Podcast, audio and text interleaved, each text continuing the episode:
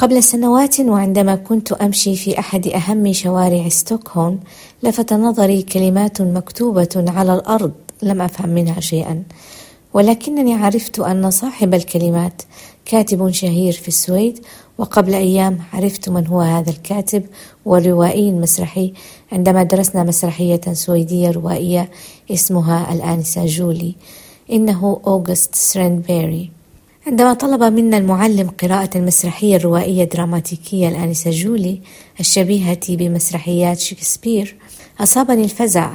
المسرحية كتبت عام 1888 وكلماتها شديدة التعقيد فالكاتب يستخدم كلمات قديمة لم تعد مستخدمة اليوم.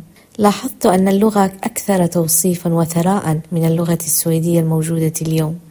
ثم وجدت نفسي أغوص في هذه المسرحية وأحداثها التي تحكي عن قضايا التفاعل بين الطبقات الاجتماعية سواء طبقة النبلاء وطبقة الشعب أو الطبقية الموجودة في ذاك الوقت بين الرجل والمرأة. فهي تحكي عن محاولة الآنسة جولي إغراء الخادم شون الذي يعمل في بيتها وممارسة سلطتها عليه. شون أيضا يحاول استخدام جولي للطلوع إلى درجة أعلى في سلم طبقات المجتمع. ثم بعد ذلك نعرف أن جولي نفسها تعاني من سلطة أخرى تمارس عليها ومن تناقضات داخلها ولا تستطيع لا هي ولا جون تحقيق أحلامهم وتنتهي الرواية بقتلها لنفسها.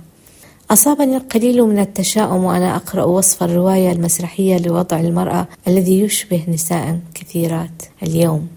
وعندما ناقشنا المسرحية كان المعلم يتحدث عن هذه اللامساواة بين الرجل والمرأة وكأنه موضوع قديم جدا لم يعد موجودا اليوم.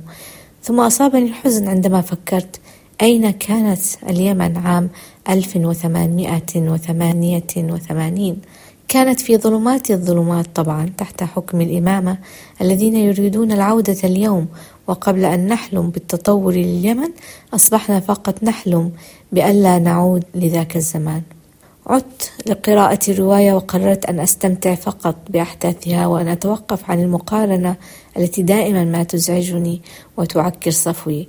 لا أعلم إن كان هناك نسخة متوفرة من الرواية باللغة العربية ولكنني أنصح بقراءتها لمن يحب هذا النوع من الأدب. هند الإرياني.